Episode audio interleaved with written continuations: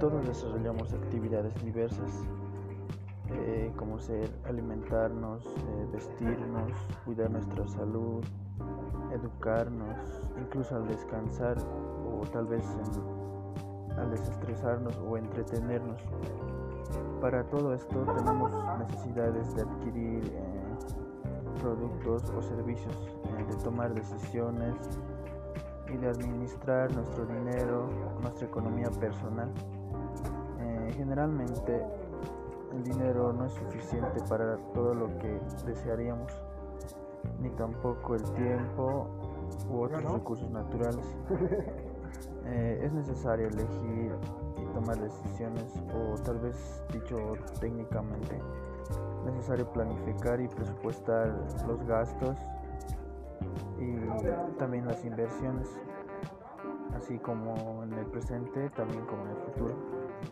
De todo esto se trata de administrar el dinero.